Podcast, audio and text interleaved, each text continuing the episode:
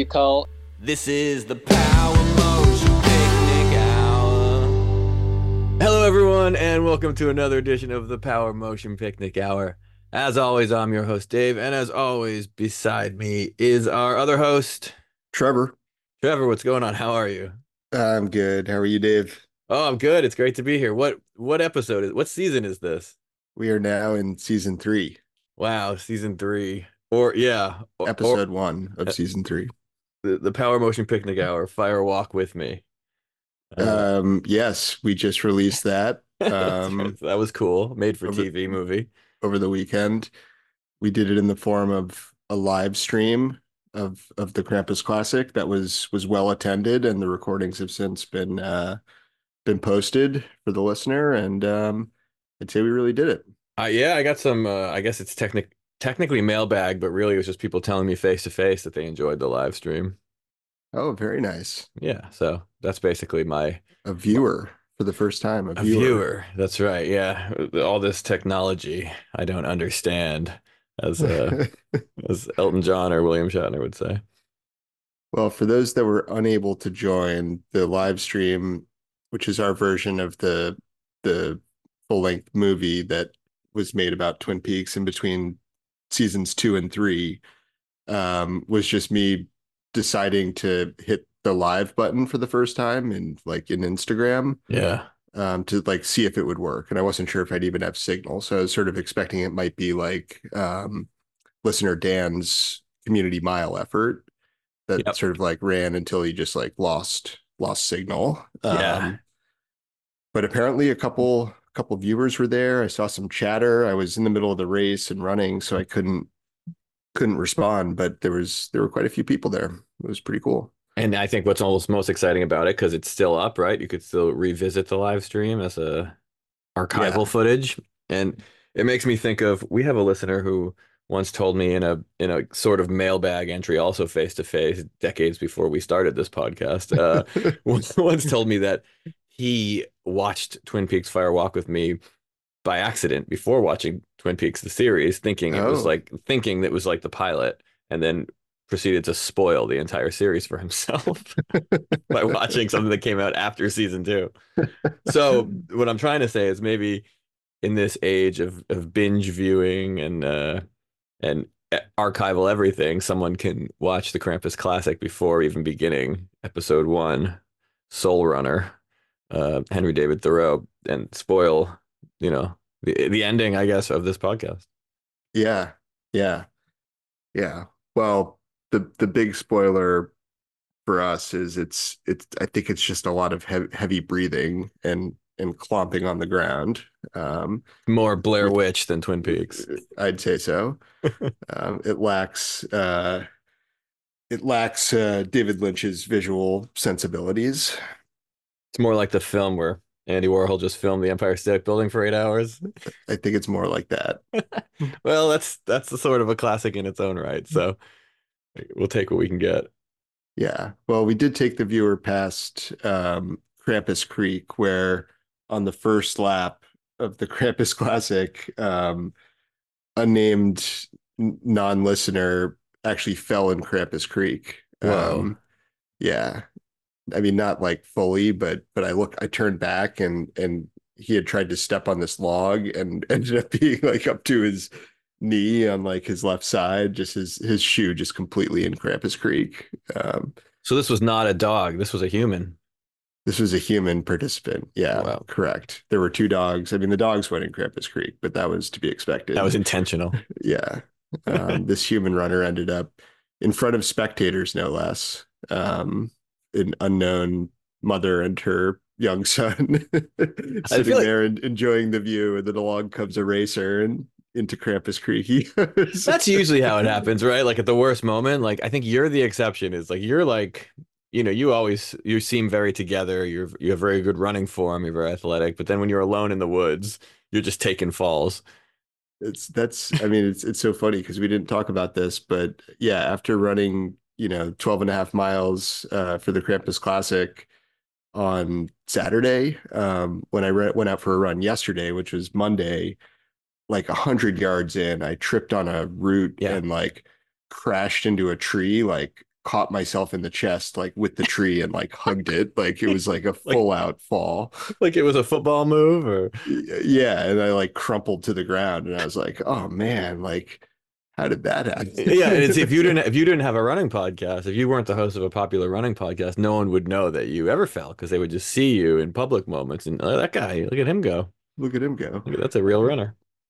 I did crash several times during my Vulcan's Fury, my top, perhaps my top race performance, uh, uh, by most objective standards. But um, yeah, Krampus Classic, um, good time. We awarded the Crampian. Uh, the, the the trophy went to a dog, actually, Alpine. Um, I saw a picture of that. yeah, there's a picture of our Crampian. He, um, yeah, there's, there's, he, he inspired. He was a real comeback. Uh, definitely had had some, some hard times on trails with other dogs, like, like really bad. And, and so like had to be on the leash the whole time and, um, kept his composure and ran a, ran a great race and, uh, won by popular vote. So Oh, that's awesome. And yeah, you're we're always just racing against ourselves. So I guess he he had a lot to conquer. a Nobscot Hill. I'm glad to hear it went so well. I, I wish I could have been there. Um, I was there in, in spirit, sort of. You were, Uh, yeah. I, Um, I couldn't watch most of the footage because I was running myself at the time. So that's also, you know, yeah, I mean, you got, you got your own running to do. Um, we're all running the- a, our own race. yeah. Um, we did get some mailbag though from um, Oh, the Sudbury Conservation Commission. oh, I, Um, I was hoping we'd hear back from them. Yeah, wonderful. Um, unfortunately, not going to be special guests, but wrote back and uh, said basically something along the lines of like, "Thank you, but like podcasts are not my thing," which we respect. I And, respect uh, that. Yeah.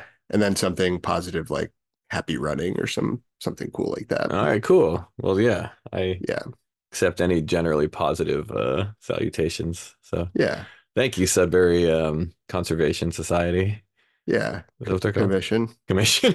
Yeah, Thank you. Thank you. Yeah. And I'm sure they're listening. So of course. Um, so yeah, and that's a I think what I got. I mean, so we did have a, a special guest. Did you have any other news? Um, we before we get into that great conversation. no, yeah, I, we, I mean, there's more to talk about, but yeah, let's get to that conversation. That was really exciting talking to Matthew and, and hearing him kind of talk about uh, running from an era we don't talk about as much, um, which is strange because we talk about, I feel like we talk about the 1990s, but not, and we talk about ultra running, but not as one thing. We talk about our running in the '90s, Yeah. And but that's about it. And this was this was very cool. And and he was a as as we as we'll learn a, a very accomplished runner in many ways. Uh, Yeah. also with some just really cool perspective. Yeah, no, it was, it was great. It was great to hear all sorts of stuff from him. And and little spoiler, dear listener, this might have been a, a professional runner in 1993, but I did tell him about the pair of Reebok pumps I was wearing in 1993. So so there's a nice thread running through everything. And uh, we sort of went back and forth a little bit on race results, which was cool too. yeah, Um, and like like all of our recent special guests, um, spoiler alert, Matthew also hol- held an FKT for our now uh, oft talked about Hut Traverse. yeah, exactly. That's that's basically a prereq for being one of our special guests, unless uh, you're a, a keyboard player from Denton, Texas. Uh, Uh, yeah, yeah. It's now if you're not if you're not that, it's now do you run and what's your relationship to huts? Yeah, and that's it. And I guess maybe we should go to that now before we uh, risk any more spoilers. This is the Power Motion Picnic Hour. Uh, I'm in Carbondale, which is 30 miles down the street from Aspen. Okay, I've never been. Yeah. No. I've been, I've been around Colorado a little bit, um, but I guess mostly like Denver, Boulder, and Summit County. yeah, right. Okay. Summit Okay. County is uh, 100 miles away. Okay, and I think I've been to South Park County, Yeah, right. which is Yeah, like in between. Even, even further away. Yeah. I was I went to a place in South Park County called the South Park Saloon, and it it advertised as being the highest elevation saloon in the country. Uh, actually, well, I uh the the um the two towns, Leadville and Alma, I think are the highest towns or highest post offices, highest uh towns in the United States. Yeah, it was in Alma, Yeah, yeah, there you go. so that makes Yeah. sense. I I was standing on the porch or the front, whatever you call the front of a saloon, the the cowboy loitering area, and uh, and I and I said to my friend, I said, I love this bar. And uh, I, I don't remember why. It was really pretty regular kind of place. And a guy walking by goes, "Bars down the street. This here's a saloon." It's awesome. Anyway, that's enough about uh, high elevation saloons. Matthew, thank you so much for joining us. We're uh, we're happy to have you here. That's uh, happy to uh, be a part of this. It's great. Yeah, appreciate it. And um, so I, I guess Matthew, maybe the if you don't mind to start, just maybe if you could just share your name uh, and just a little bit about yourself with uh, with the listeners. Uh, my name is Matthew Cull, and I uh, grew up in Australia first 20 years, 21 years, and since then I've lived in the US. Uh, started in Vermont for about a dozen years, and then moved to Colorado. I was in Vail, Colorado, for about another dozen years, and now I've been in the Aspen Valley for about another dozen. So I've been in this country a long time. So um, I've had a varied career in running. Um, but uh, retired retired from that quite some time ago. But uh, was definitely a highlight of my life, and uh, happy to talk about it and other things.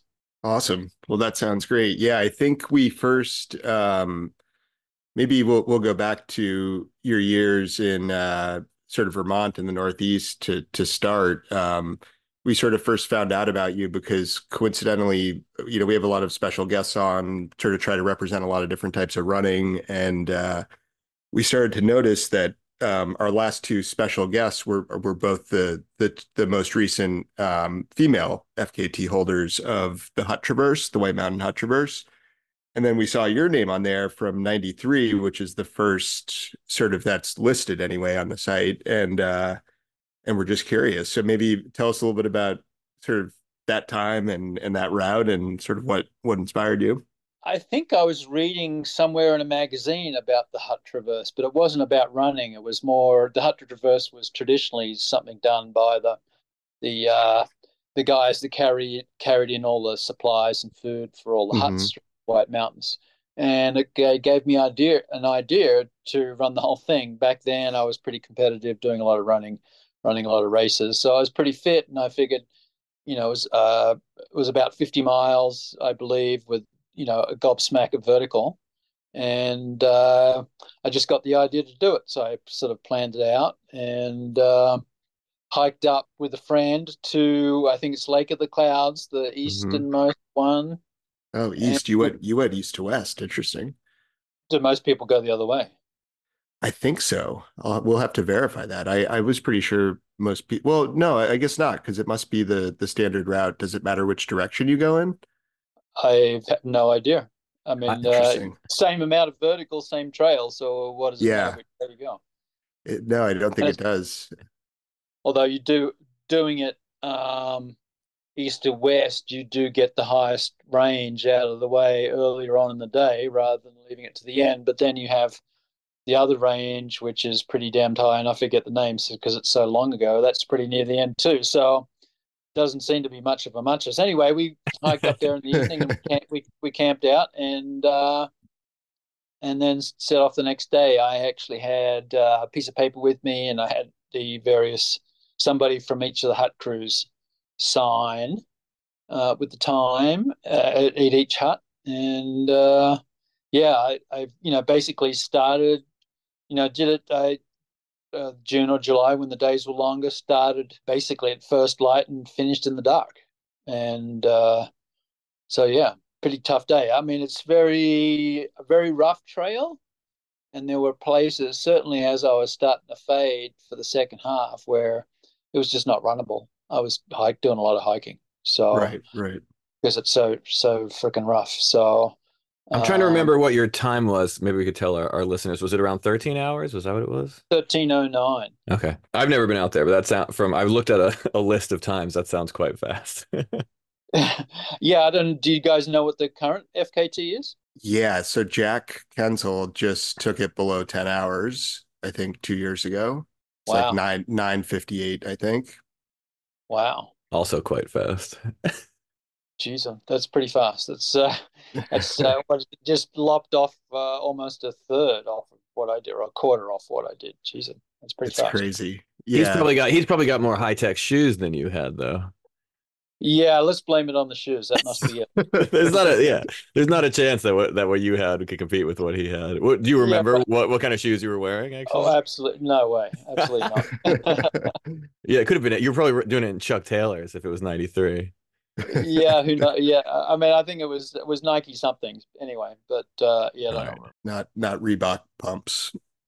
no, not at all. I always love Yeah. telling the story of the first day I showed up to track practice, first time ever, which was 1993, and uh, I was 10 years old, and um, I did wear a pair of Reebok pumps, and There you go. I loved I love this story. And the coach yelled at me. He was like, he, maybe he didn't yell, but like you know, he was like, "What what are you doing? You need to get running shoes." I was like, "What are you talking about, man? These are like the best shoes in the world." and yeah, it was we had a, it was a real not seeing eye to eye moment that he did eventually win out and something I, I, at some point I came Surprise, back with surprise. yeah I came I, I came back with some uh some Nike I don't know Pegasus or something maybe a lesser version of that you know And um, so anyway, I mean, the- I think one impre- the the 13 hours um, it stood for 20 something years too, which is which is really cool. Um, and I feel like I feel like that's the like since then people have been breaking it every couple of years it seems, but uh, but yours yours held held for quite a while. Well, I'm happy to hear that it lasted so long. It was worth the effort then. There you go. There you go. you aside from the hut traverse, which we're we're happy to talk about other running and and non-running parts because you've you, it looks like you've you've done a lot of interesting things uh since then too. So maybe maybe what uh, what sort of like what were you doing around then in terms of your competitive running and then anything you'd want to share about your travels sort of since. Um, so yeah, I went through various periods where I was uh, competitive and, and and you know doing a lot of running and being competitive, and then you know traveling and not being competitive, not running at all, basically. And I did pretty well. Northeast Trail Runner Circuit, a lot of the off-road races around New England, and did very well. Um, it actually, you know, Escarpment Trail had the record for that, and the Seven Sisters, and you know, a bunch of other major races uh, in the Northeast. Um, but it was uh, for me running. Sort of the competition was actually the second tier uh, importance of why I ran. Most of the reason why I ran was uh, just to be out there doing stuff Mhm. and being out there in the woods and the scenery and you know getting to some pretty spectacular scenes or vistas and pretty quickly by running. And uh, so that was always my main motive, motivation. Uh, in 93 and 95, I was selected to be on the US mountain running team. In 93, I went to Gap, France for the World Championships, and we did a couple of other races as well.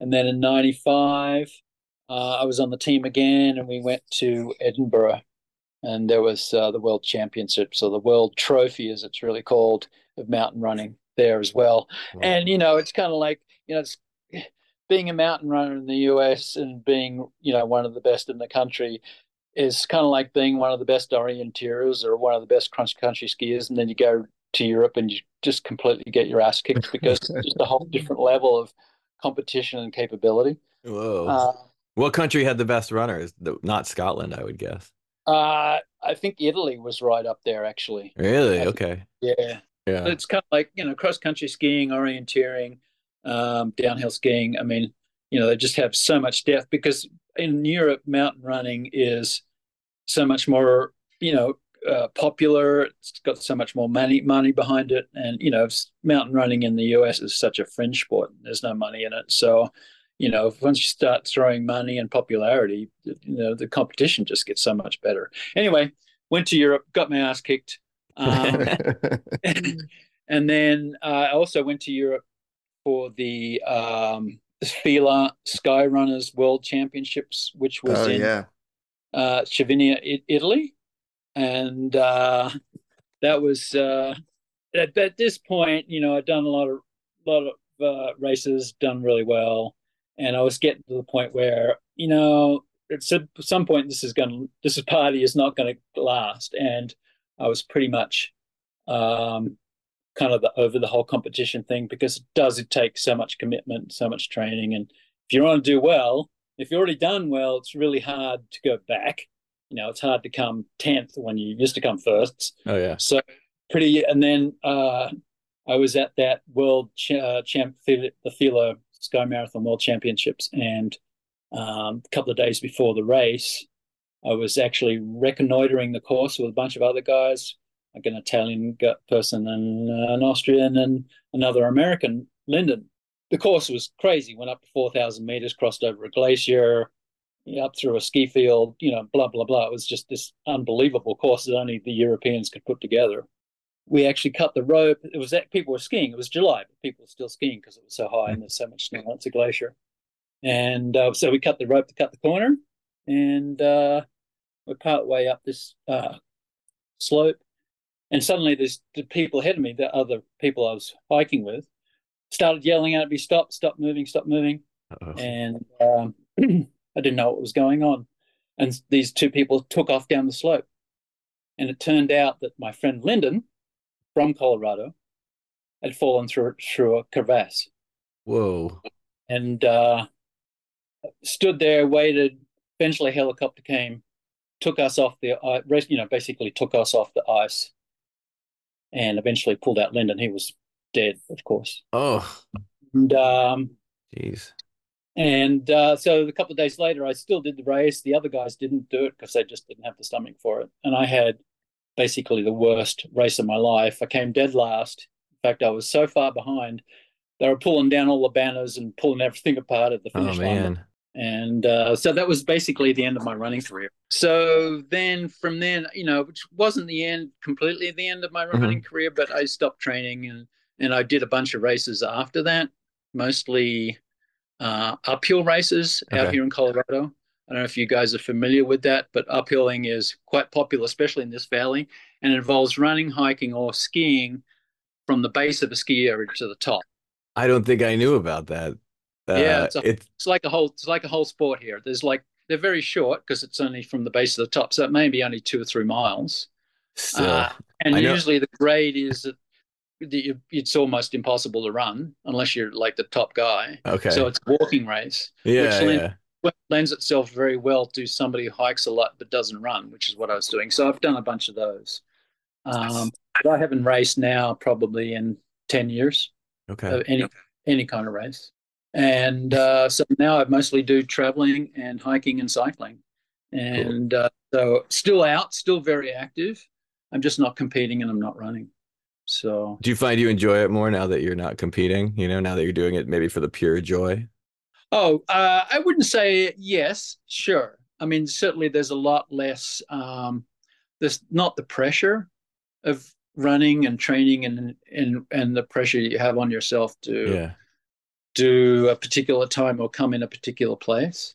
But uh, so yeah, I can just go out and enjoy it. And yeah, it's, you know, it's what a lot of the things I'm doing, you know, can be have been very intense over the years Yeah. and, and as equally as uh, demanding, but in a different way. But it's just no pressure because, I mean, you have to get somewhere, but you don't have to do it in a particular time, nor do you have to get into a particular place to feel good about yourself. So, Yeah.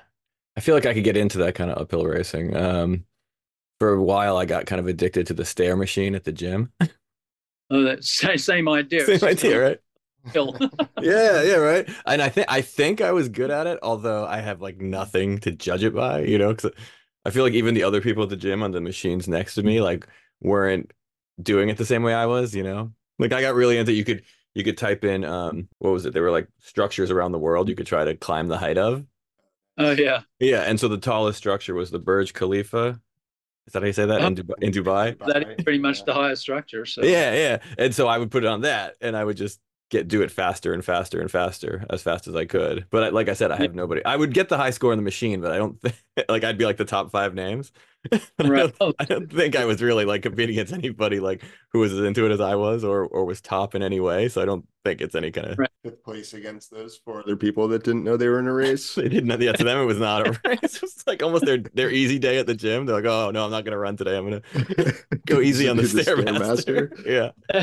Yeah, yeah. And, and I, I thought somebody would someday ask or find out who I was. Like, whoa, you're you're DJT, the top five on the, The top five. Nobody ever asked. Well, we just we had a race um just this past weekend here that um that I organized and and it, it my wife tends to call it not a race but just a run in the woods with with my two friends because that's basically what it what it ended up being but we did like a a 4 hour just like sort of like lapping around this one this one little hill nearby uh in the woods and um I came in fifth place in that race. Um, Out of five, uh, well, out of six, Okay. including the two dogs, um, Yeah. and and and my son who didn't actually race and just held held sort of fort at base camp. so you beat him. So I beat no, I I I lost. He he came he came in fourth oh, okay. um, because we ended up not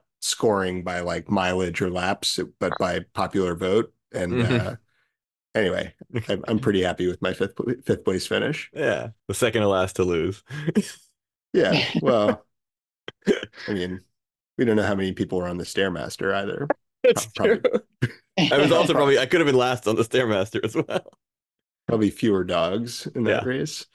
Um, but um, so yeah, I mean, Dave, you should get into that. We we always try to get Dave into trail running because he's he's a bit more of a road runner. But I, aren't there races, Matthew? Like, would would is what you're talking about? Would like the vertical kilometer or like some of the up and down stuff? Is that like a similar category? Well, basically, the vertical kilometer is exactly the same as an uphill. I mean, it's just that uphills are generally done in ski areas, and Hmm. the advantage Uh, of doing an uphill in a ski area is that uh, you could possibly get the lift down. So you save that, you save that couple of miles and a couple of thousand feet of, of jarring coming back down again. So Yeah. And as Yeah. opposed to skiing, you could drink the beer on the way down instead of drinking the beer on the way up. yeah. At least that's how I used to do it, I think. yeah. but then, like I said, I haven't competed in the last 10 years. So uh, it's mainly just uh, being outside in the mountains. The mountains here are pretty spectacular. There's uh, a bunch of 14,000 foot mountains within, basically within sight here. Cool. So, um, yeah, the outdoor, the outdoor options, the outdoor activities here are pretty superlative, and that's why I'm here. So, Nice. Awesome. Yeah. I, I had a thought occur to me because we talked to a lot of long contemporary long distance runners and current ul- ultra, you know, competitive ultra marathoners and stuff like that. And sometimes we hear about people listening to uh music when they run when they're out there that long, you know? yeah, But but if you were doing those really long distances in 1993, you know, you couldn't just load up your uh Spotify with podcasts. But did you ever listen to anything like that when you were out there? Like did you ever bring a bunch of cassettes or mini discs and listen to like a bunch Never, of a lot of music? never.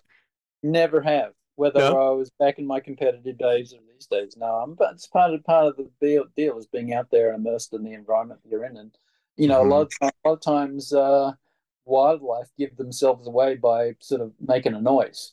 So if you're, you know, got something else going on in your ears like music, you're not gonna. That's that's those potential wildlife sightings that you might may not catch. So Right, right. I'm with you. When I when I'm running outside, like if I'm on the stair machine or in a gym, I'll listen to headphones. But if I'm running outside, I like to just have the world be what I'm listening to. yeah, Um, but I Yeah. do when I do run like races with a lot of people, you do see tons of people now with, you know, earphones in. Yeah, I, you know, and I've I- sometimes I've had some issues with, you know, especially cyclists or you know people just on, you know, paved rec trails, and they're all over the place. And you know, you announce from, you know, when you're coming from the rear, you announce you're going, and they don't hear you, so they're still all Mm. over the path. Yeah. So uh, I think it's kind of hazardous, but uh, especially if you're cycling in traffic or something like that, it's kind of ridiculous to do that. I'm yeah, with you. cycling is crazy. Yeah, I think cycling is, is is pretty hazardous no matter what. So yeah, anything you're doing to to make it more hazardous is a is a rough no. idea, you know. Not too smart. Yeah. But anyway, to each their own. To each their own. So I I I've gone both ways. I mean, I love just running in the woods, you know, no no music, no podcast and that sort of immersive experience, but I've also if I'm going out for like a training run or something, it's also like one of the best times for me to actually like listen to things. And since I love like music and stuff, it ends up being a good time to sort of like dive in or listen to new stuff too. So I kind of use the, you know, the the the the, the time that way, I guess, sometimes. Right. yeah, I mean, you know, whatever whatever floats your boat, basically. I mean, if you know, if that's especially some people use find it really helpful because the music, the beat of the music helps them keep up the pace. Yeah. Especially if you're what you know, especially if you're worried about you know training or times or something, then that can really uh, help you speed you along. I mean, and I even I've even noticed on events like you know um, snowboarding and skiing, people wearing you know listening to something, whatever they're listening to. So it obviously either something as short as that, as opposed to you know spending hours running, Yeah. uh, they they find it helpful somehow. You know, the up tempo beat gets them all you know, Mhm. psychologically revved up, so which could lead to physically better performance. So Yeah, I feel like one of our special guests, Brendan, was talking about that sort of like running like to the to the rhythm type thing. I think, and I feel like you do that a little bit, Dave, too, on like the indoor stuff you do, the treadmill and like if I'm on a treadmill, I'll definitely have headphones in for, I mean, but that's something I came to like specifically, at least originally, because like I thought the gym was playing such terrible music, you know? yeah, So like if if you're in a gym, you don't have the ability to avoid music. So you might as well choose your own. But then yeah, then I did get and we've talked about it obviously plenty here. Then I did get into the idea of running to certain things. My my fa- my favorite being old ska music. Um or makes you feel young again. makes you feel like I'm a young man at a ska show just dancing. and in that well, mode that you can makes sense. I mean, it's, it sense it makes sense that you're inside. If you're inside, I mean, I you know I Yeah. listen to music inside inside a car or inside a house all the time, but Yeah. outside. no. What's your favorite music, Matthew? Or what's your favorite current thing you're listening to? Oh, I don't have any favorite movies. I have this, uh, you know, I have a uh, iTunes library with about uh, 30 gigs of music, and it's always on shuffle. Okay. I I actually, I actually struggle with uh, when there's, you know, more than two or three songs from the same person in a row. Uh, Okay. yeah, you like it's to mix it up. totally eclectic, different all the time. Every song is, you know, different genre from the one before or after. So yeah. Yeah. I've been listening for like for like two weeks almost exclusively mod revival music. 79 through like 83. like the jam and that that kind of stuff. Like that and all the bands who are in who are influenced by them, yeah. Like I've been doing the opposite of mixing it up. I've been listening to like the exact same thing, but not the same band, but the exact same style over and over. Yeah, I do that sometimes too. I'll get stuck on like a time period or a genre. You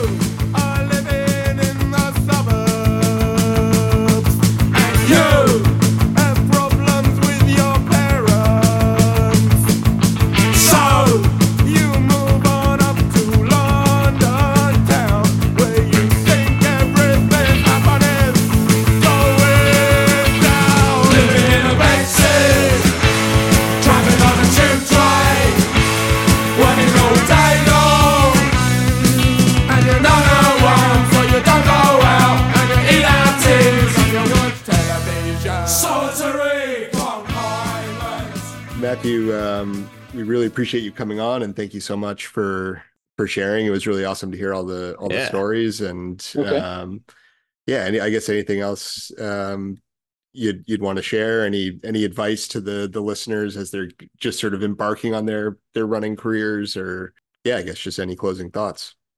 Um, I would I would say that uh, do it because you love it. Sort of like uh, not because you know you're trying for a particular performance or uh, a particular time or for comp- even for competition itself. You're you know you're running or any activity. I mean anything in life basically, but especially an activity. There are so many activities to choose from. Um, there isn't much of an excuse really not to be an active person in some sort of field another because there's so many activities you can partake in whether it be ball sports or you know some activity that takes you places like running or cycling or hiking um, but uh, you know pick the activity that you really love and if that turns into something that you want to be competitive with great if not fabulous. Just enjoy it for its own sake and enjoy the environment and the experience that you have, and and have it enrich your life just through the experience itself. Awesome. I love that. That's Very great. That's, that's a perfect, Yeah. uh, perfect thought to leave on. Matthew, thank you so much for joining us. Hey, thanks for the invite. This is the Power Motion Picnic Hour. Oh, thank you so much, Matthew, for coming on. That was awesome. It was a great talk, and uh, and what an awesome, inspiring closing thought to leave us with. That was really great. Very cool. Thank you so much, Matthew. All right. Well, I, I mean, there is, we do have lots of news and lots of things always going on in the Power Motion Picnic Hour universe. We covered the Krampus Classic. Do we have anything else about that, or did we did we update everybody on everything people have been dying to find out?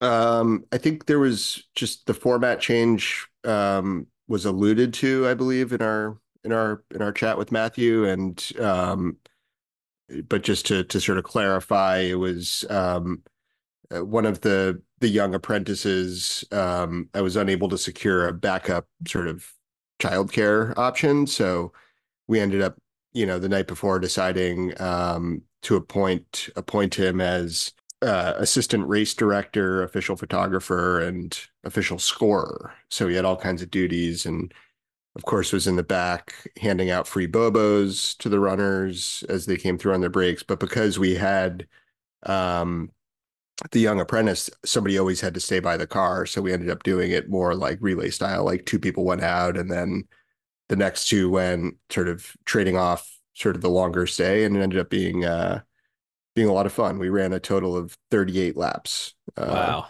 between the between the six of us. Yeah. that's amazing! Congratulations to you and all the participants, and also the new race director. It's like the Stoic philosopher Epictetus once said, if you want to win a race, um, you know, something about, you know, running Yeah. one that nobody else is in. Yeah, that's the way to win. Yeah, Uh, invent your own category in that's the right. the community mile, or make your own race. Yeah, make your own kind of music, float your own kind of boat, whatever. Yeah, yeah, that's right.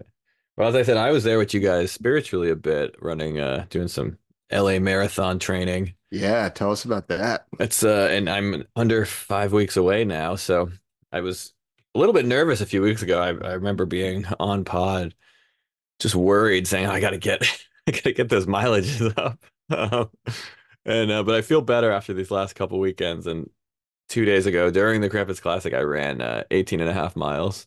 Oh, wow. So that's that's a nice distance. Um, just out there solo, running a little over three laps in Central Park. A, little bit hungover. Yeah, Which is Yeah.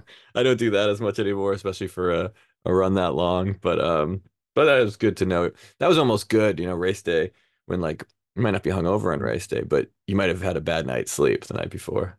Um, you're you're dealing with non-ideal conditions, so I, I created that for myself a little bit. Yeah, no, that's something I I talk about um, often. I'm, I'm not sure on pod yet, but in in in the real world, I often mention uh, working through self self-imposed adversity. Yep, exactly. And so I did a little bit of that, but it, it felt really good. Like I said, a little over uh, one lap in Central Park is a 10K. So I did a little over, little over three. So about 18 and a half. And I, my finish was uh, Tavern on the Green. but I could see it. I could see the rooftop of that peeking over uh, the last hill. I got pretty excited and I, I had a burst of energy, of course. Classic. Yeah, mostly because of the excitement, a little bit because of the, the caffeinated goo gel tab I'd taken a couple Oh. miles back to Nice. fly me back into the end. But yeah, that was pretty great, pretty fun, and uh, probably probably just two more long runs before the marathon before I start tapering a little bit. That's really cool. So you're like you're you're kind of entering. Are you entering the home stretch, or or is it just that you have to stay consistent and and not have any like super long runs and then sort of unleash it for the for the day, or like what's your what's your Uh, strategy? I don't know. I mean, I, I'm still just doing a soul runner approach to training, but the one difference this time around is I'm piggybacking on a female gear shed testing correspondence really regimented training plan. Mhm. And, and so I'm probably I think she has two more long runs and I might just go along for those.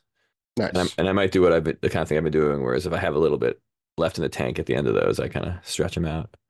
That's that's stretch, my stretch them out distance or or depending, yeah, depending on where it is, uh, distance or time or both. I did that when we did a we did like a 15 together, and that's kind of how I stretched that out to 15 and three quarters, I think, just by running Nice. ahead and looping myself through the little island and like little extra stuff like that. Oh yeah, the little island. I like to add hills when I can. Um, although if you're just running in Central Park, Central Park is great for hills. So, Yeah. It does have nice hills. oh yeah, it's it's wonderful. But yeah, so that's that's exciting. I'm getting excited for that that coming up. Uh, like I said, under five weeks away. Central Park kind of reminds me of um of Golden Gate Park. Just just uh not quite the hills aren't quite as big, but uh but but it's it's kind of like it's Yeah. more than more than you got anywhere else It's great. close to you on like on the island. Yeah. Yeah. Oh yeah. No, it's by far the best thing I have. So and and Saturday was like in the mid high 50s. So I was out there just running in my two inch shorts and like Nice. race race singlet and a Fila headband. So uh, the way I like to run. Um, yeah. Although I, the, it was the first time running outside in shorts like that in a while, and I think I realized that I've I've got I've become a running tights person. Oh, I love the tights. Yeah, this happened to me over the winter, and so I think I'm gonna have to get some sort of short running shorts tights or whatever they're called. You can Um, get the that's probably that's probably right for you. Think that's Um, what I need. Might need they have for- the they have the regular shorts with the with the built-in sort of like tight liner too. Yeah, I have something like that that I actually don't run in. Maybe that's what maybe they are running shorts. I just use them for non-running days at the gym. hmm Maybe I'll take those for a spin on a shorter run, see how it feels. Well, you tend to like them pretty short. I mean, the traditional sort of like ultra light running short is just is just loose and very short. Yeah. That's I mean that's what I was probably in. like your it's probably like your two inches. Yeah, but we'll see. I'm gonna I'm gonna try I'm gonna be uh I'm gonna be in some warmer climates a little bit as part of my training. Going I'm flying to Wilmington, North Carolina tomorrow for work. Nice. And then I'll uh I'll be in Florida uh in a couple of weeks for family family stuff. So I'll be good. yeah, so I'm gonna get some good runs in both of those places. So this is really kind of easing into the home stretch here. Awesome. And who knows how many episodes we'll have until a very special marathon, LA marathon recap. I can't wait. I can't wait. And and I'm trying to figure out what shoe to wear. So maybe we'll just kind of uh, dosey do into the gear shed because I did pick up a new pair of shoes. Oh, Um, I just got these yesterday. This Look is the uh, the Adidas Supernova Solution, which are awesome. those look great. Uh, and I actually I didn't run them in the park. I, I bought them yesterday. I ran them today just for a kind of a short four mile on the treadmill. But they were recommended by my good friend at the running store. Nice. I, I went in and asked if I could try a pair of uh, Saucony Tempus and a pair of Asics Gel Kayanos. And then he brought those two out, and then he brought another Saucony, and then he brought these Adidas. And you the, chose those. the Adidas came home. It was a pretty close call, actually, between the Adidas and the the Saucony. But hmm I wanted the Saucony to win because they were like playing black, and I was Yeah. like, that would be more practical to own. But um, that's okay. I got these um, what, you- well, cobalt, I guess that's what you'd call these. yeah. Not bad. Looks looks primary blue on on the zoom. Yeah, I had a I had an LL Bean backpack this color about 30 years ago. Nice. So, so maybe I'll get my initials uh, stitched into these as well.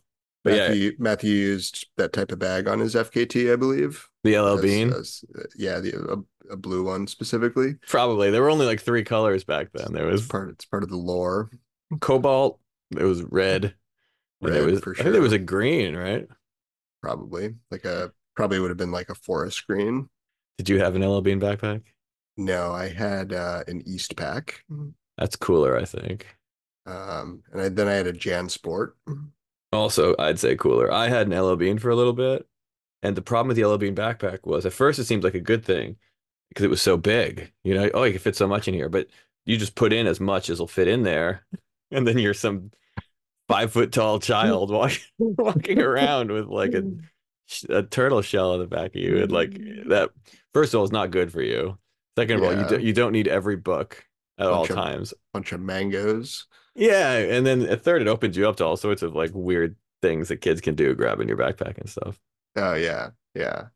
So at some point, despite having the nice bean backpack, I ditched it and I got I got like an off-brand backpack. Nice. Yeah, which I thought was super cool. Um, how did you wear it? Did you go two shoulders? Did you go one? Probably would have been mostly one around that time. around the time that I switched to the off brand, and this is probably being 12 years old, I remember I got this black brown backpack, which you can make black and brown work. And that it was very in in the mid 90s. It was kind of a Yeah. skate, skatery kind of look that I would wear. Uh, how would I do it? I would like only have one of the one of the shoulder things even latched. So the other one wasn't even hooked up. And I would wear it diagonally, Oh, like as if it was like a messenger bag. satchel. Yeah. Yeah. but it wasn't. It was just a backpack. And I'm sure I saw some older kid do it and just like stole it from him. That's cool. It felt cool. I don't know. I don't know if it was, but it felt very cool. I mean, yeah, it was. It was a step up from the LL Bean backpack. Yeah. Oh, I was picturing LL Bean. I forgot you were now talking about the the black and brown one. Something Um, tiny. Yeah. Yeah. Like Jansport size. It was like a Jansport. Yeah. Oh, and um, I guess I had one final mailbag. Okay, let's do it. Let's get in Um, there.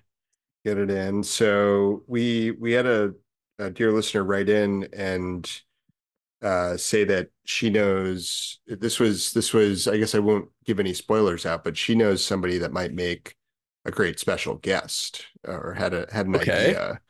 You could almost call it like a request, a listener request. Like, hey, would could you get like so and so for for special guests? And I just wanted to say we we certainly encourage, you know, we're we're happy to take any requests and we'll do our best to fu- fulfill them. That's a great idea. Yeah, exactly. We're we're happy to get the request and we'll reach out to almost anyone you suggest that we reach out to. Correct. And if you happen to have found an email for Zdeno Chara, we'll take that. Um, otherwise, we're we're usually pretty good on our own. We can usually yeah, we can usually find the person, but um we yeah, we don't have any contact for him yet. Yet, But we've gotten a lot of a lot of people asking for him. correct. Big runner, ultra runner. Very tall. Uh, He's a he's right. He's doing marathons now, right? He was doing marathons. I think he started doing ultras. I think he ran at 50k. I'm excited about that. Maybe we're just waiting for him to become uh, Hut Traverse FKT holder. Wait till he finds out about it. Wait till he hears this episode. He might even be a listener. He might it might he might be shocked to find out we've been looking for him because he's maybe been hoping we'd reach out. It it very well could be true. So Zdeno, uh, just as you know, as a longtime listener yourself, just you know, comment on any picture on our Instagram, or uh, or comment on any picture on Dave Rawlings' Instagram, and uh, it'll get to us. Dave knows what to do with the messages. That's right. Okay, well, I guess that's uh that's us winding down on this very special season of uh, opener premiere debut of the Power Motion Picnic Hour in our in uncharted waters, right? Uh, emulating a season of Twin Peaks that we haven't even seen. Yeah, I'm just still doing the eight episodes where the plot goes sideways and nothing happens. You're still Uh, you're you're keeping that spirit alive. Well, I think I think I'm realizing we we're sort of in yeah in this in this land of huts right now that we didn't even know we were we were in until we were Yeah. until we were pretty deep. We've had three of the top hut traverse runners of all time, right? Is that fair to say?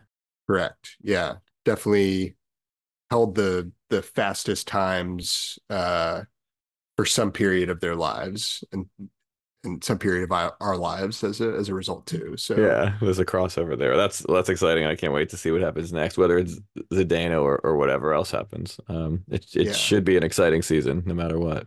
I can't wait. Until next time. Onward.